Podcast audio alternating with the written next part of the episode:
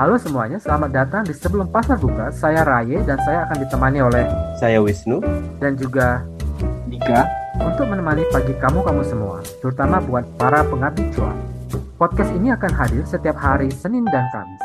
Kami akan mengeksplorasi sentimen, berita, dan proyeksi pasar saham di pagi hari. Buat para pengabdi cuan, kami harap kalian semua akan menemukan sesuatu yang bermanfaat dari percakapan kami. For your informations, data dan informasi yang lebih detail dari podcast ini bisa diakses di pytrader.id. Yap, P I E T R A D E R.id. Indeed, kita-kita harus disclaimer dulu nih. Podcast ini tidak bertujuan untuk merekomendasi atau meminta kamu semua, para pengabdi cuan, untuk mengekor informasi dari kita. Jadi disclaimer on ya. So, santai aja dan mari kita masuk ke episode hari ini. Terima kasih sudah bergabung dengan kami di sebelum pasar buka yang bisa kamu dengar di Spotify dan Anchor FM. Jadi, Nuk, pertanyaan gua pertama adalah, kalau lo lihat satu minggu ini pasar masih merah. Itu kira-kira kenapa sih? Iya, jadi untuk hari ini ya, eh, itu ada keunikan sih. Jadi IHSG itu jadi bursa yang merahnya paling dalam sedunia. Eh, untuk hari ini, lalu eh, peringkat kedua merah terdalam itu Turki. Market ya, market eh, konses secara konsensus pada bilang kalau di tahun ini tuh bakal terjadi resesi ekonomi secara global. Karena itu sih karena bank sentral kan juga emang harus meningkatkan suku bunga terus untuk eh, menjaga inflasi kan untuk eh, melawan eh, inflasi yang mas yang tetap tinggi terus. Nah, eh, karena resesi itu kemungkinan besar bakal bikin em, yang namanya demand ya, demand secara keseluruhan kan bakal turun dan dampaknya tuh paling eh, paling terasa buat Indonesia tuh dari sisi komoditi. Di Indonesia katanya kan eh, kemungkinan besar resesi itu nggak terjadi. Tapi kemungkinan besar resesi itu terjadi secara global, terutama di negara maju kayak eh, Amerika, Inggris, Jepang, dan sebagainya. Lalu apa hubungannya sih dengan pasar di Indonesia? Toh Indonesia nggak akan resesi. Boleh dijelasin nggak? Lebih ke arah sentimen sebenarnya. Ditambah lagi Bank Sentral, Bank Sentral US kan bilang yang eh, kemarin ya, kemarin malam bilang mereka untuk 2023 ini nggak akan nurunin suku bunga, malah eh, bakal stay higher for longer dia bilang. Itu dan itu artinya USD bakal terus menguat. Nah, kalau USD terus menguat, artinya kan em, rupiah kan bakal melemah terus tuh. Ditambah lagi ya gini aja deh. Eh, hari, eh, tahun kemarin IHSG naiknya berapa persen? 4 2,7 persen kan? Eh, Eh, 2, 2,78, 3 persenan oh ya? 3 persen. Iya. Rendah banget ya. Nah, inflasi Indonesia berapa? Eh, berapa sih? 5 something Ya, kan lah, 5 hampir persen 6. kan? Ah, 2000, ya, itu udah dari situ aja udah nggak ngebayar ya nggak kalau kita bicara dari sisi IHSG murni ah, return dari IHSG. Ditambah lagi tahun lalu rupiah eh, meng- em, melemah berapa persen? Banyak. betul, banyak banget. Jadi in USD terms ya atau eh, istilahnya tuh in relat in relative terms mm, nggak not worth it. Dan itu bakal menjadi semakin parah di 2023 ini. Eh, tapi tetap aja yang namanya sentimen terus udah gitu alur aliran uh, Dana. arus keluar Ya. modal capital flight Jadi kalau gua boleh simpulkan begini ya, Nuk ya. Mungkin ya bayangan gua adalah ternyata return untuk invest di Amerika, apalagi dengan suku bunganya yang lebih tinggi, itu lebih menarik dibandingkan return untuk eh, investasi di bursa Indonesia. Itu yang pertama. Jadi despite of Indonesia nggak ada krisis dan sebagainya, tapi untuk invest di Indonesia itu kurang menarik. Yang kedua, mungkin karena krisis ekonomi global, demand dari negara-negara maju untuk mengimpor barang-barang dari dari Indonesia juga berkurang begitu ya, Noh ya. Itu yang akan juga ada dampaknya. Betul. Oke. Kalau harga oil and gas BDI ini turun mulu kenapa sih, Nuk? Dan impactnya ke IHSG gimana? sama aja sih. Jadi kan yang namanya eh, di bursa itu kan forward looking ya forward looking eh, projection. Dan karena dilihatnya 2023 ini akan terjadi resesi secara global maka dari itu kan demand demand akan turun. Karena itu tuh udah mulai didiskonnya tuh dari sekarang. Dicerminkan dengan pergerakan turun dari em, harga-harga komoditas yang kita lihat sekarang Ini kalau gua lihat cek eh, harga komoditas ya dari websitenya PyTrader ya, oh parah ya hari ini oil, eh, Brent oil turunnya 5%. Udah gitu metals, iron ore eh, juga turun 2%. Em, mayoritas sih memang turun. Lalu agriculture CPO ada penurunan hampir 2%. BDI eh, Baltic Dry Index juga masih turun. Jadi ya memang secara keseluruhan masih eh, kontraksi ya masih eh, ketarik turun. Untuk eh, ditambah lagi kan dengan tadi dengan Amerika terus menaikkan tingkat suku bunga, eh, berarti kan ekspektasinya kan USD bakal menguat terus. Kalau USD bakal menguat, ya otomatis harga-harga komoditas bakal turun kebalikannya. Oke, satu lagi no. Ini yang suka orang Hmm? bilang, ini saat yang tepat untuk investasi di emas instead of di pasar saham. Menurut lo? Em, itu sebenarnya em, sejak November sih, November kemarin yang kalau mau masuk ke emas ya. Tapi nggak apa-apa. eh, emang memang eh, kalau terjadi resesi kan eh, reaksi ya, reaksi pertama dari terutama investor secara institusi itu kan mereka cari safe haven. Safe havennya eh, salah satunya yang sekarang lagi dilirik itu ya emas, gold. Eh, kalau diperhatikan bank sentral banyak bank sentral eh, di dunia yang mereka tuh udah mengakumulasi emas secara besar-besaran selama beberapa bulan ke belakang, mencapai rekor bahkan. Statement yang tadi memang betul, tapi kalau artinya kita, kita nggak investasi di bursa saham sama sekali ya juga kurang clear, eh, juga kurang tepat sih.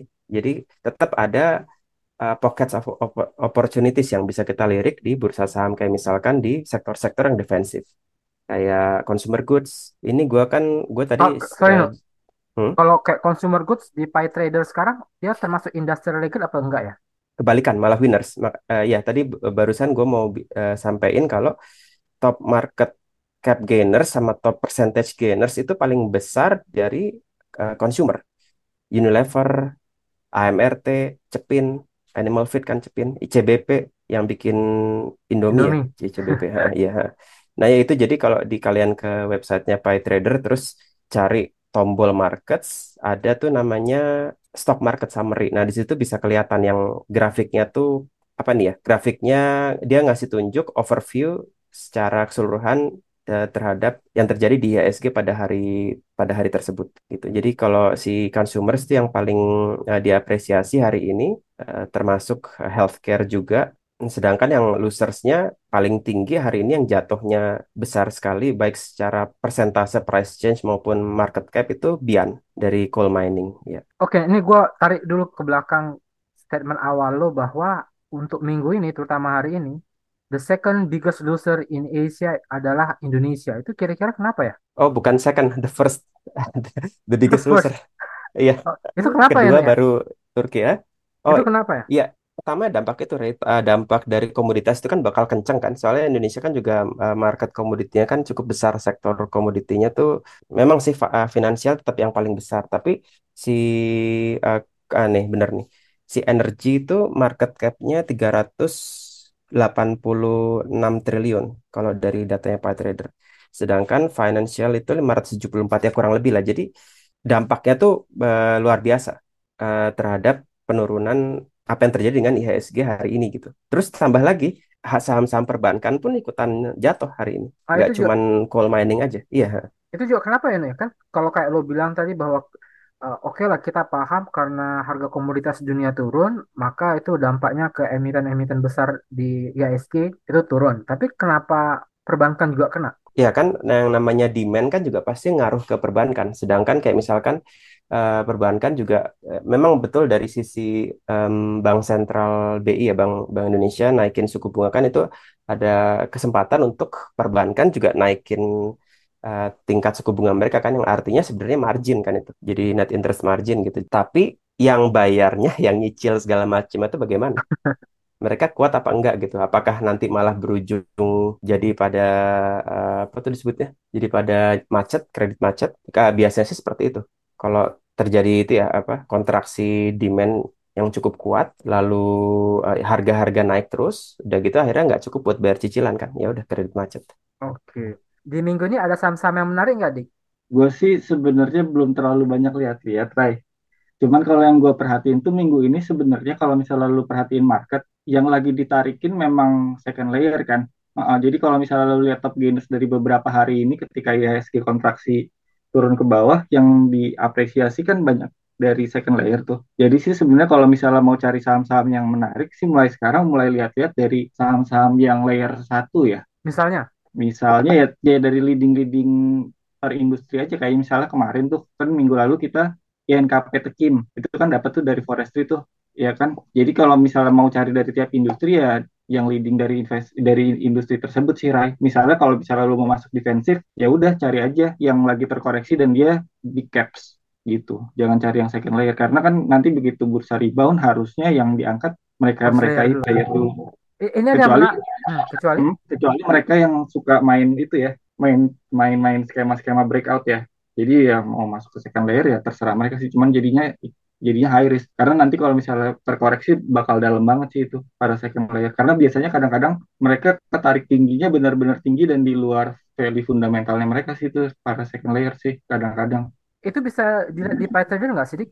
Uh, sebenarnya sih biasanya ya kalau misalnya gue lagi lagi market rontok gini, gue sih masuknya bisa dari dari dua sih, Rai. Bisa dari yang cara minggu lalu kan kita masuknya dari dari pergerakan industri dulu kan? Atau ya kalau misalnya mau langsung masuk ke screener teknikal juga bisa aja sih. Misalnya sekarang masuk ke TA screener yang custom nih. Kan di situ ada beberapa indikator tuh. Coba aja lihat satu-satu dari MACD reversal misalnya cari aja yang yang first layer. Nggak ada.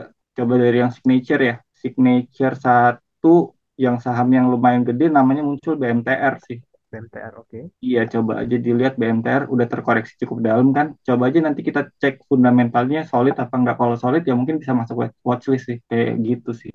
Ini hmm. gue ada satu soalan tentang Garuda sama Bian. Yang hmm.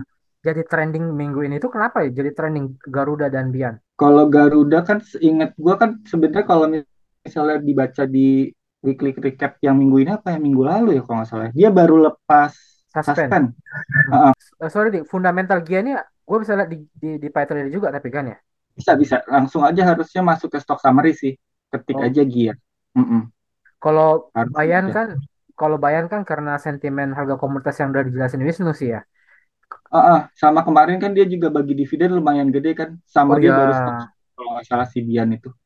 Sekarang tuh kan banyak konten IG pakai uh, prediksi teknikal dan akhir-akhir ini banyak prediksi teknikal tuh miss out. Itu ada penjelasannya hmm. nggak hmm. sih? Sebenarnya kalau prediksi teknikal miss tuh udah sewajarnya sih kalau menurut gue ya.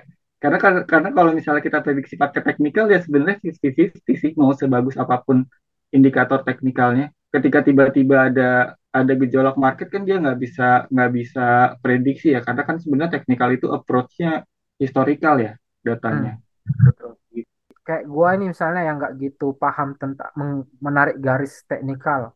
Mm-hmm. terus gua pengen melihat technical analysis let's say the first layer yang BMTR itu, itu gimana caranya pak? Cara gampangnya? Sebenarnya kalau mau tinggal pakai fiturnya PyTrader aja sih. Oh iya ya ada ya. Ah, ah, ah. di teknik masuk ke menu teknikal terus lu ke, masuk lagi ke menu technical summary udah lu masukin aja kode BMTR nanti dibacain semua tuh sama algoritmanya PyTrader. Indikator modernnya yang lagi kena apa tuh? Cross Bollinger Band Lower. Tuh base rate-nya 9,2 persen, worst rate minus 3,2 persen. Kalau misalnya lu nggak terlalu bisa narik garis pun juga di bawahnya, lu bisa lihat ada chart BMTR kan di situ hmm, garis otomatis sama algoritmanya PyTrader sih. Kira-kira secara trennya dia seperti apa gitu tarikan garisnya, support dan resisten dari garisnya. Atau kalau misalnya mau lebih gampang lagi, sebenarnya secara simple yang lebih simple lagi sih bisa juga dibuka di stock summary sih, Rai. Kayak masukin kode BNTR. Nanti di situ juga sebenarnya ada summary technical simpelnya sih. Jadi resisten satunya di harga berapa di sini juga udah kelihatan kan resisten satunya di 288, support satunya di 264 gitu untuk sekarang. Baik, begitu saja dulu dari kita bertiga. Kalau boleh gua summary, yang pertama, naiknya suku bunga di Amerika Serikat dan beberapa negara maju lainnya membuat para investor asing lebih tertarik untuk invest di negara mereka, terlebih lagi mengingat bursa Indonesia secara tahunan returnnya itu tidak terlalu menarik buat mereka, sekitar 2 eh, sampai 4 persen. Dengan kondisi ekonomi global yang tidak menentu, kebanyakan institutional investor lebih konservatif dan lebih memilih fixed income securities. Hal ini akhirnya berdampak dengan pergerakan bursa di Indonesia yang masih didominasi oleh investor asing. Yang kedua, gejolak ekonomi global mengakibatkan turunnya harga oil and gas, harga metals, dan begitu juga Baltic Dry Index. Karena bursa kita, bursa Indonesia lebih dipengaruhi oleh harga komoditas, ini juga menjadi penyebab kenapa minggu ini bursa di Indonesia merah dan mungkin di minggu ke depannya. Teman-teman, pengabdi cuan boleh cermati first layer atau the industrial leader yang udah terdiskon dalam. Contohnya tadi BMPR atau CEPIN atau BRI atau industrial leader lainnya. Dan yang terakhir, turbulensi ekonomi global saat ini meskipun di Indonesia mungkin dampaknya kurang terasa, para pengabdi cuan harus lebih cermat dan harus lebih detail dan dalam risetnya. Hopefully teman-teman juga dapat informasi yang baru dan menarik. Please jangan lupa untuk mengikuti kami di Spotify untuk episode-episode baru setiap hari Senin dan Kamis jam 8 pagi. Terima kasih sudah mendengarkan dan bertemu lagi di sebelum pasar buka. Saya Raye. Saya Wisnu. Dan saya Dika. Eh, kami tutup pasar kami dulu. Terima kasih.